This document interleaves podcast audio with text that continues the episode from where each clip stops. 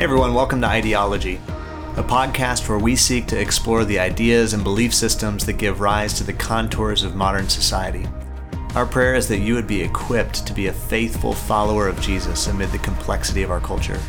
Thanks for listening, and we hope you enjoy this episode.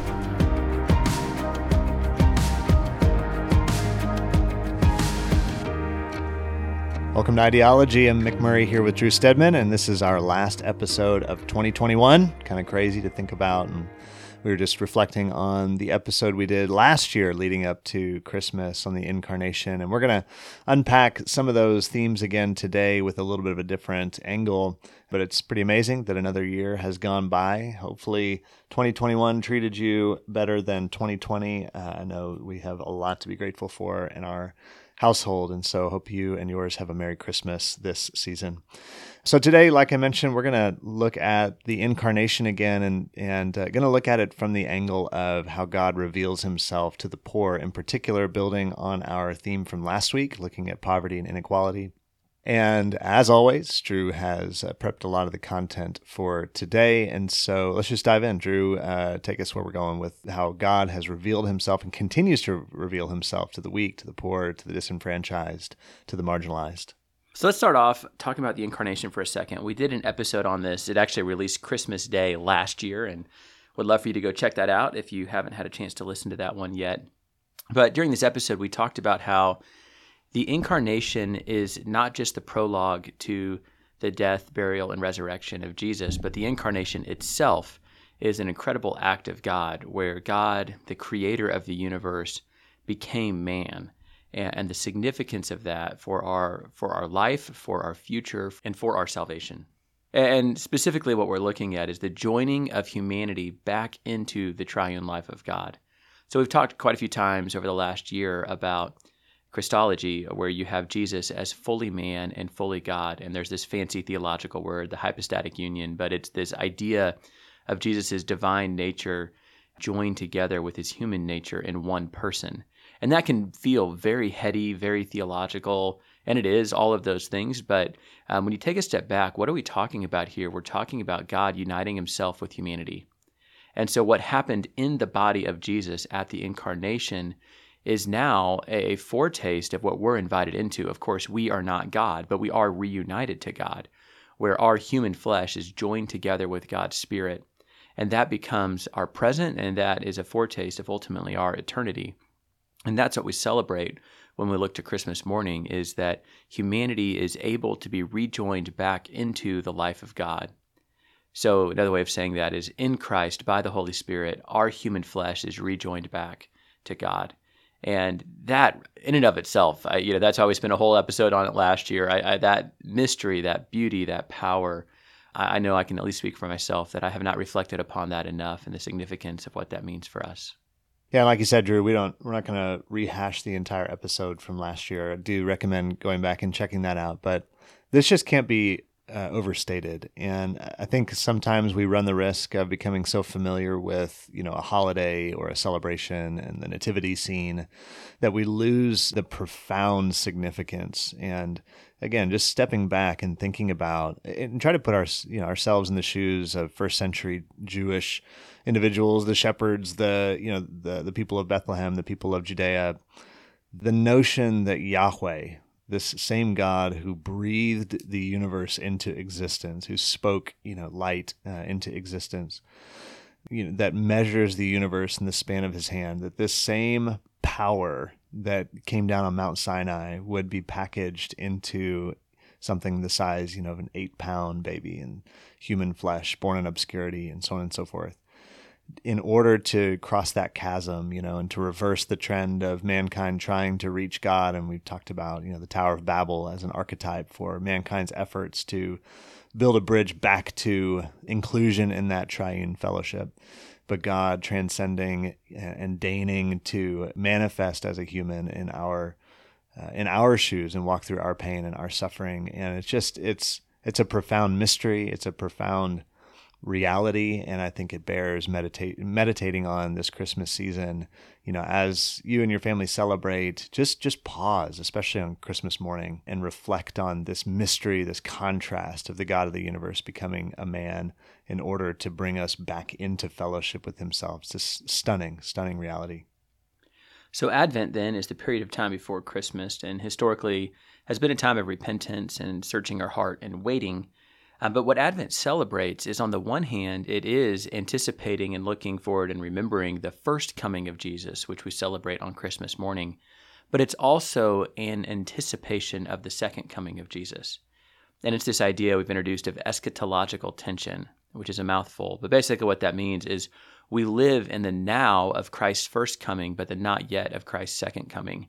We live in the now where God has paved the way for humans to be rejoined back into the life of God. But we have not yet experienced the fullness of that, of what that will be when Christ returns. And so we are looking forward with hope. And we have our hope because Christ has come. And so, because Jesus did step into the world, we have hope, but our hope is not yet realized as it will be. And I think a, a, powerful aspect of this is that the future is a very real thing, and God's not bound by time. The future is a very real thing, and our future is breaking into our present. And that's first and foremost what we saw when Jesus became man is the future of God broke into the present in this very real, tangible, unexpected, unlooked for, or maybe it was looked for, but at least not the way people thought it would be, event where God showed up and broke in into the very simple, basic things of this world. And that's partially why we celebrate Christmas. The time of year we do is that at, at its darkest point of the year, we celebrate the light of God breaking into the world, that in our helplessness, God showed up with his light. So, today, where we want to go is in talking about the incarnation to specifically look at where God chose to be incarnated and how he chose to reveal himself. Uh, you know, so if we can maybe take the incarnation as a whole, this very cosmic view of what God's doing, I also don't want to lose sight of the way that God chose to reveal himself because I think that builds upon what we talked about last week God's heart for the poor and heart for justice. And if you look throughout this story, you see God stepping into not just our world, but stepping into the pain, the brokenness, the weakness, the tedium, you know, the places of our world that I don't think that we often look for God. And that as well has incredible significance for what it means to follow Jesus. Yeah, again, we, we mentioned this last week the fact that Jesus incarnated outside of the halls of power. You know, again, if, if we were to step back, if I was God and trying to you know break into humankind's story and to redeem humanity, you would think that you know the insertion point would be Rome or one of these other great centers of human ingenuity and political power. Or at, at a minimum, if we're talking about the Jewish na- nation, surely Jerusalem would be the you know the place to to show up uh, with power, uh, and again, as probably as an adult, for Jesus to just emerge, you know, and and for Jesus to be born on the outskirts of the halls of power, not just the outskirts, but truly, truly an obscure, inauspicious beginning in Bethlehem and on the outskirts even of Bethlehem, not even in the inn, but in, you know, in a stable.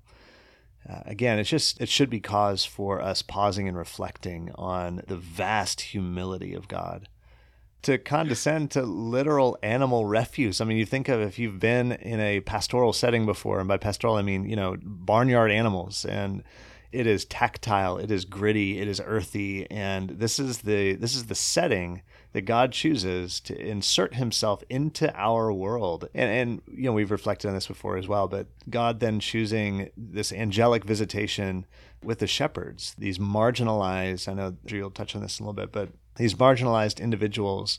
Uh, it's just just completely, you know, most of us we were drawn to power. We uh, power insulates people. If you think about, you know, the president of the United States or just any other person with political power or social power, they there's this kind of aura about them in this literal kind of physical space that you can't get into with bodyguards and everything else. And here Jesus he he bypasses all of that margin and comes straight to the heart of of humanity in that he manifests himself to the marginalized, to the broken, to the poor, and becomes so himself. Again, it's just an amazing thing to reflect on. So if you look at the primary characters in the Christmas story, we see a lot, I, I believe, in God's heart of who God chose to reveal himself to. And that's a theme I think we see throughout the scripture, you know, building on what you just shared, Mick, even the geography of where they are. Uh, you know, of course, Jesus is born in Bethlehem, but they're not there by choice. They're forced to go there against their will and probably at great cost. So that in and of itself speaks to some of the challenge and pain of the Christmas story. And then they're refugees down to Egypt and because they're afraid of their life and official oppression. Then they settle in Galilee, which Galilee at that time, there was a lot of Greek cities. So the Decapolis in Scripture, or some of the port cities, Caesarea and places like that. You know, you had these Greek Roman cities that were wealthy and powerful. Then you had these Jewish cities that weren't really part of the main Jewish power center around Jerusalem. And they're surrounded by these encroaching Greek and Roman cities. And, you know, this minority group that is suffering in a lot of different ways. I mean, this is the context of Jesus' birth. But then if we look at the characters themselves, there's a lot of powerful overlap with some stories in the Old Testament. But just if we start and look at surface value, you have Mary, who's very young and doesn't seem to have much going for her as far as status in society. You have Elizabeth, who's barren. Then you have characters like Simeon, who we don't know much about, but greets Jesus in the temple courts. Anna, who's in the temple courts, has been a widow for a very long time and uh, most likely in some form of poverty. And then, Mick, you mentioned the shepherds. I mean, th- these are not characters that come from means, that come from power. I think it's worth noting, and this is a, a cool thing to see throughout the Gospels, but remember with Jewish law that the testimony of women was not considered valid. And yet, when you read this story all throughout, it's the testimony of women. It's the angel speaking to Mary. It is an unborn child with John the Baptist leaping in the womb, and then his mother, who's barren and old, who testifies to it, are the first ones to recognize the Messiah.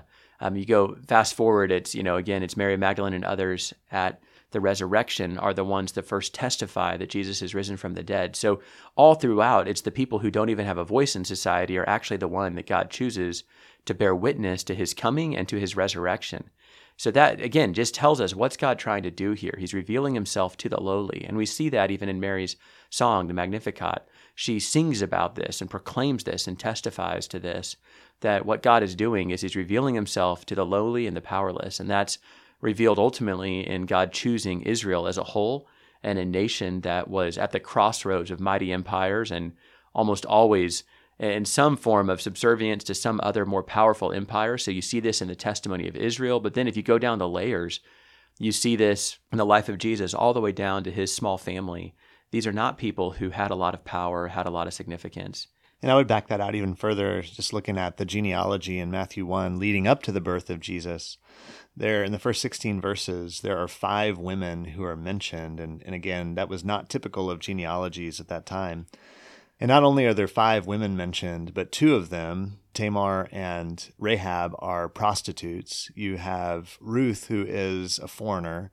You have Bathsheba, who was caught up in this kind of scandalous affair and then you have Mary, a virgin in the, in the circumstances of Jesus' birth, were called into question because of the nature of that circumstance. And that, that's an amazing thing that the Holy Spirit would inspire Matthew to include you know these women uh, whose lives were pockmarked by these kind of questionable you know moral instances and yet god highlights them and elevates them as conduits of the messiah the ones through whom god would choose to birth his son and go out of his way to state them in the genealogies. I think that says something about the heart of God, about redemption, about his care for, again, the marginalized and those whom society would normally cast off. So, we also see is within some of these characters, we see a lot of really powerful echoes of the Old Testament. So, let's start with Mary.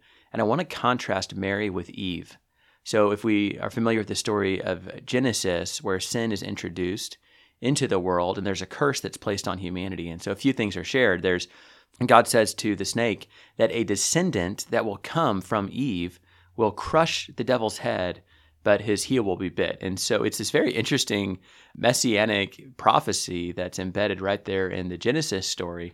So there will be this singular descendant that will ultimately be the one that destroys the work of the devil. But if you keep reading, you'll notice that a curse is placed on humanity. And so you know, Adam has this curse of, of thorns and toil and hard labor, but for Eve, there's this curse that's placed on childbirth. Now, uh, just for a bit of context, the name Eve in English is derived from Latin, but the Hebrew name is Chava, and it means living or life giver. And, and so there's something in the vocation of humanity that's actually manifest in Eve that gives life and introduces life into the world. And that's what you see in the, this account of Genesis, and it's actually repeated in the flood account, where there's this emphasis of God's blessing to release life into the world. And that is this powerful blessing that God has put on his creation to be able to produce and sustain and bring forth life. But the curse that's given to Eve is that this thing that's an incredible gift will actually become a source of pain. But at the same time, there's this promise that's embedded in there somewhere that one of her descendants will ultimately be the one who reverses the work of the devil. So if you fast forward to Mary, you see what is it? It's in childbirth that she brings about the salvation of the world. That this gift that's been given to bring forth life, but there's this curse of sin, yet it's through this gift, through giving birth, she actually produces God Himself into the world, who ultimately becomes the descendant to crush the devil's work. It's just so powerful, this full circle moment where all these themes of Scripture are tied together of God's redemptive plan. And rather than because of human sin, God wiping the slate clean and saying, Sorry, you don't get to be a part of my purposes anymore, which I think God would have been entirely justified to do. Instead, God uses humanity, even in our brokenness, our sin, and even in the curse of our sin that's on the world, God still moves through that to bring about his salvation. And I think that then makes Mary's response to the angel such a stark contrast to Eve, because ultimately for Mary, her response is, Let it be unto me as you've said. And basically, what she's saying is she is submitted and surrendered to the leadership of God. And that's what God was looking for. That was her response that was missed ultimately with Eve, Adam, and all of humanity, where we've tried to do things our own way. So it's this powerful gospel story right there embedded within Christmas.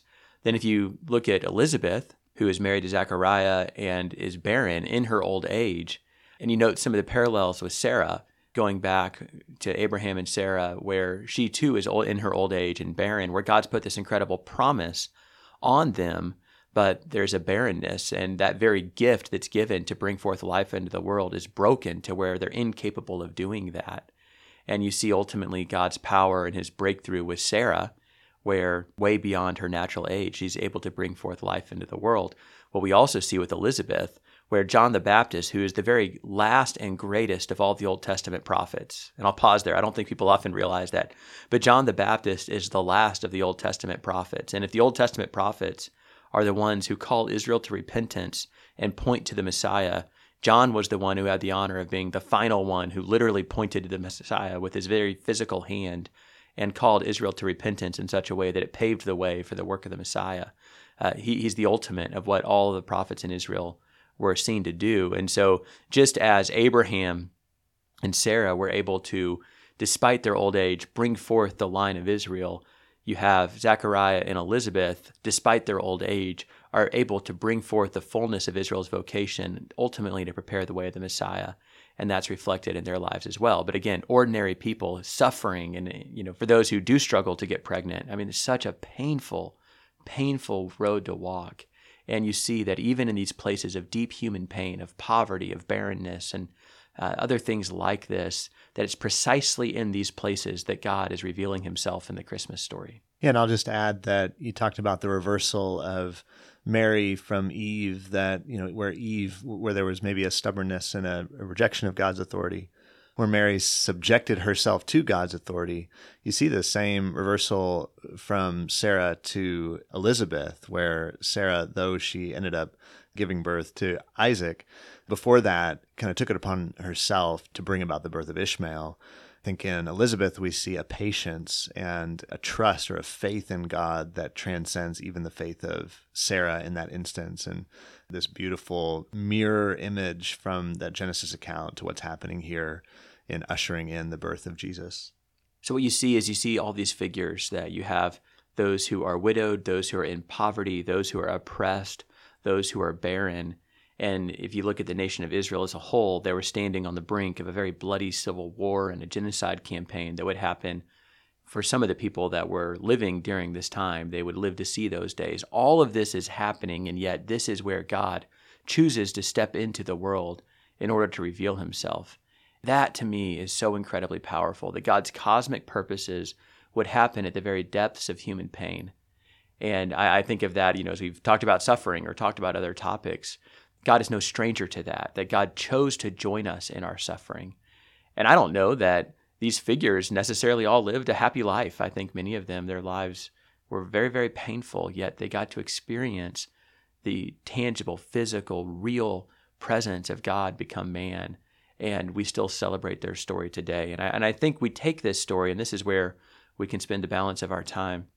We take this story and we see that this is the Christmas story, but this sets the agenda for the Christian story.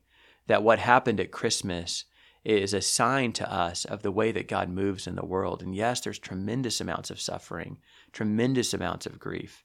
And I don't understand it. And if that's you, and I know the holidays can be very painful for a lot of people, all I know to do is say, I'm so sorry. And, and it's hard. And yet I, I take comfort in the fact that God joins us in our suffering, that God chose of his own free will to become one of us in our suffering. And ultimately, God chose to suffer with us.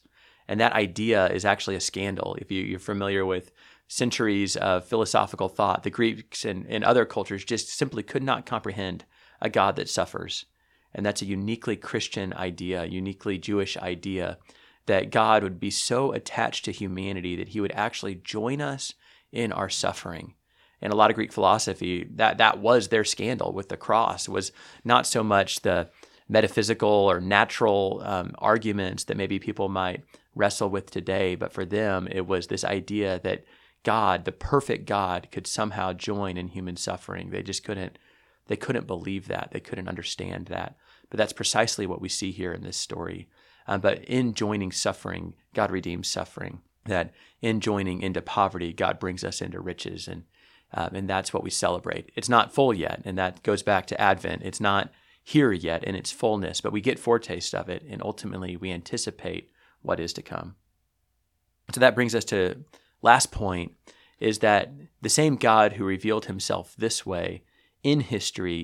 is revealing himself this way in the present. And I actually just finished up a, a, research project where I was looking at global Pentecostalism and comparing that to other theologies that claim to represent the poor. And it struck me how, if you took global renewalist or Pentecostal theology, one of its most defining features is the way that it's consistently embraced by those who are in poverty around the world. So I did some deep dive study in Brazil, and, and there's a neighborhood in Mexico just reading these research reports, to a lesser extent, what's happening in Africa. And a lot of these researchers note that it's almost always people who are in the midst of a significant life crisis are the ones who are reached by Pentecostalism. And that stood out to me. And of course, I'm not saying that other church traditions are incapable of reaching people or reaching the poor. But I, the, my research was why are the poor so drawn to Pentecostalism so consistently? And I think what it comes down to is the immediate nearness of the Holy Spirit. And it's the fact that a human can encounter the living God in their real life in a tangible way where they meet God precisely in the midst of their pain and their suffering. So there's countless testimonies of marriages all throughout the world where maybe a husband's an alcoholic and their family's falling apart. They're living in poverty partially because of systemic issues, but then also partially because of coping mechanisms that turn to alcohol. And so money that could have otherwise been used to help improve the family's life is being wasted or you know things like that and then they have this encounter with god they get delivered set free from their addiction and it brings about a whole transformation and that also you know hundreds literally hundreds of millions of st- testimonies of healing of divine healing in some way and that's if you're skeptical about that i'd encourage you to read the research of craig keener his book Miracles. I, I believe I've referenced it before. But you have these people, and their claim is that God, the creator of the universe, is encountering them in their present. So it's scandalous, just like it was at the incarnation, that these people would claim, as you said, Mick, that Israel's God would come to earth as a human. That's such a scandal. And then to claim that Israel's God is healing people, overturning things that might seem like a natural law, and bringing about a transformation. And then if we add to the scandal, it's that Israel's God would choose to do this among the poor and the lowly and those that maybe from a societal level we might say don't deserve it. That that's another depth of scandal. And that's exactly what I think we see around the world today is that God is absolutely at work with miracles, with healing, with restoration, and it's entirely taking place among the same, the poor, the lowly. So it's in the slums of Brazil, it's in the villages of Africa. It's not happening in the middle of the major American cities where it's well documented on social media and easily researched by the Western Academy. It's happening amongst those who are poor and in the greatest amount of need. God is continually making himself known. Now, I say all that, and I don't believe that means that it can't happen here but I do think what we need to do is have a deeper awareness of how and where God chooses to work.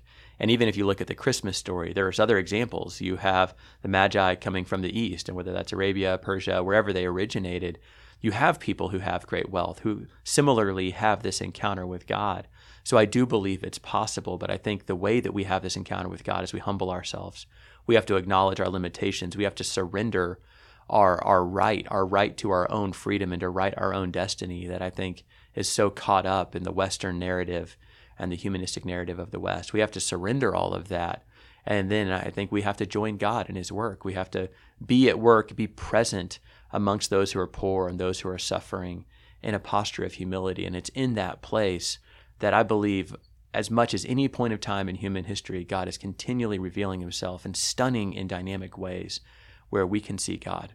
And uh, I know this isn't the point of the episode today, but I think we can tie these themes back into a lot of the other themes from this podcast. Uh, as you were talking, Drew, I was just thinking about the pervasive belief in naturalism today and materialism. That is, that the material world is all that can be known. And I think for a lot of American Christians, it's hard to get in touch with some of the stories or the what you're mentioning, Drew, with the the way God's working among the poor, among the needy around the world today, and you know, and how much we've been influenced in America today by some of these other ideas about the nature of reality and the nature of God, and and I think that's one reason why my wife and I have placed a value on trying to annually get outside of this country and, and work among the truly poor. And that's again not to minimize poverty in America, but to, to work among, you talk about the, the various slums around the world, and just to see the way that God, in his compassion and in his power, shows up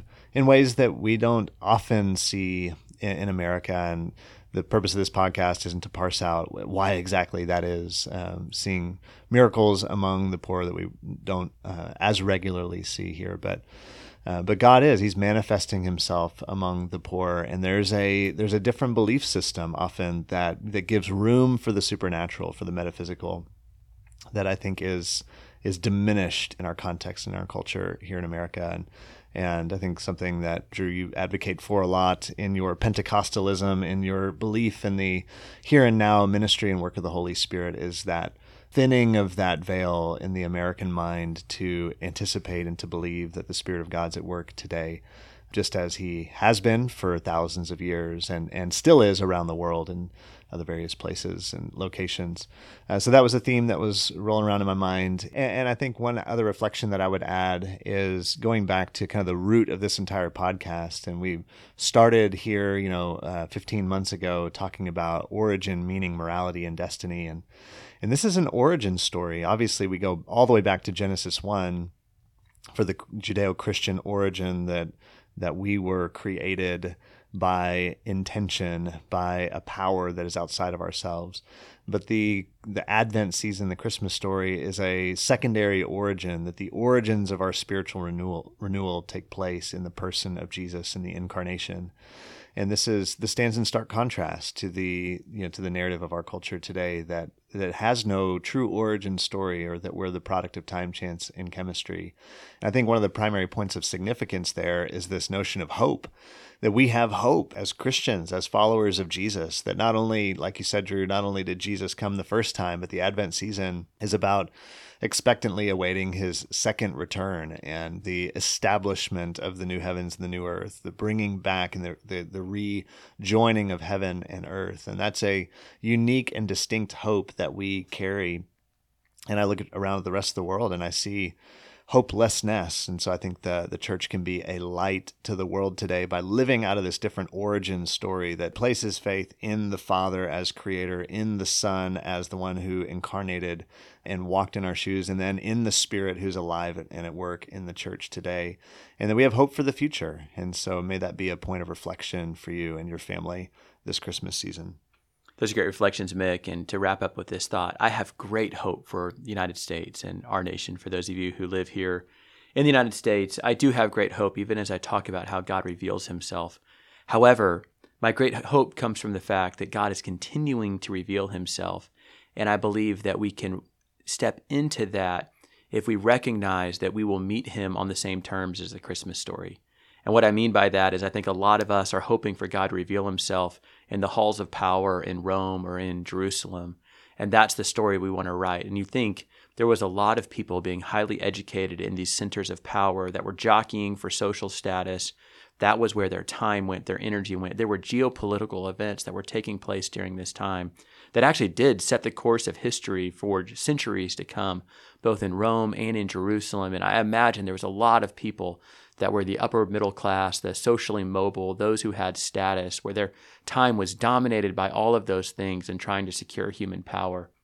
And those are the people that missed the baby that was born in a manger. It was the poor who didn't have access to that other conversation that were the ones who were able to notice. And I don't think it means that God wouldn't have freely revealed himself to the others, but they were just too busy. They were too caught up in their own story. They were too caught up trying to secure their own status and their own power. So I have great hope for our nation, but I believe it's going to be those who know where to look for God, those who know where to find Jesus and it's going to look more like mangers and stables and shepherds and people that are a little too young and a little too old and don't quite have access to the power. But if we'll go to those places and we learn to look for God, we're going to see that God is alive, active, and moving. And it's this counter story that runs contrary to the stories of our world. But this is the story that have power. And it's not lost on me that it's it's the poor and it's the poor around the world they're the ones who step into this, and I know them. And as you shared, Mick, that's such a value of mine as well. And I have so many friends, and I think of them around the world, and some of the happiest, most joy filled people I know because they're the ones who've learned to discover and encounter God. And they live with this deep awareness that Christ is one day going to return, this deep awareness of the redemptive work of God, and this deep awareness of the ongoing work of the Holy Spirit. And they walk in some of the greatest levels of joy and peace of anybody that I know. And I think they can set the example for us. Just like Mary became a role model, this teen girl who had not much going for her has become a role model for millions, billions of Christians for generations to come. I, I have role models of mine all around the world who are serving Jesus and don't have much by means of material possession, but they found Him and they set the example for us. So as we go into Christmas, let us look for Jesus. Let us commit again to surrender, to yield our hearts, to marvel at the beauty of the incarnation, and then a fresh commitment to walk with God among the poor, the broken, the marginalized, and the needy, and find that His power is at work. So, Merry Christmas, everyone. God bless you. And we're going to take a couple weeks off, but we'll see you here again uh, to the start of the new year.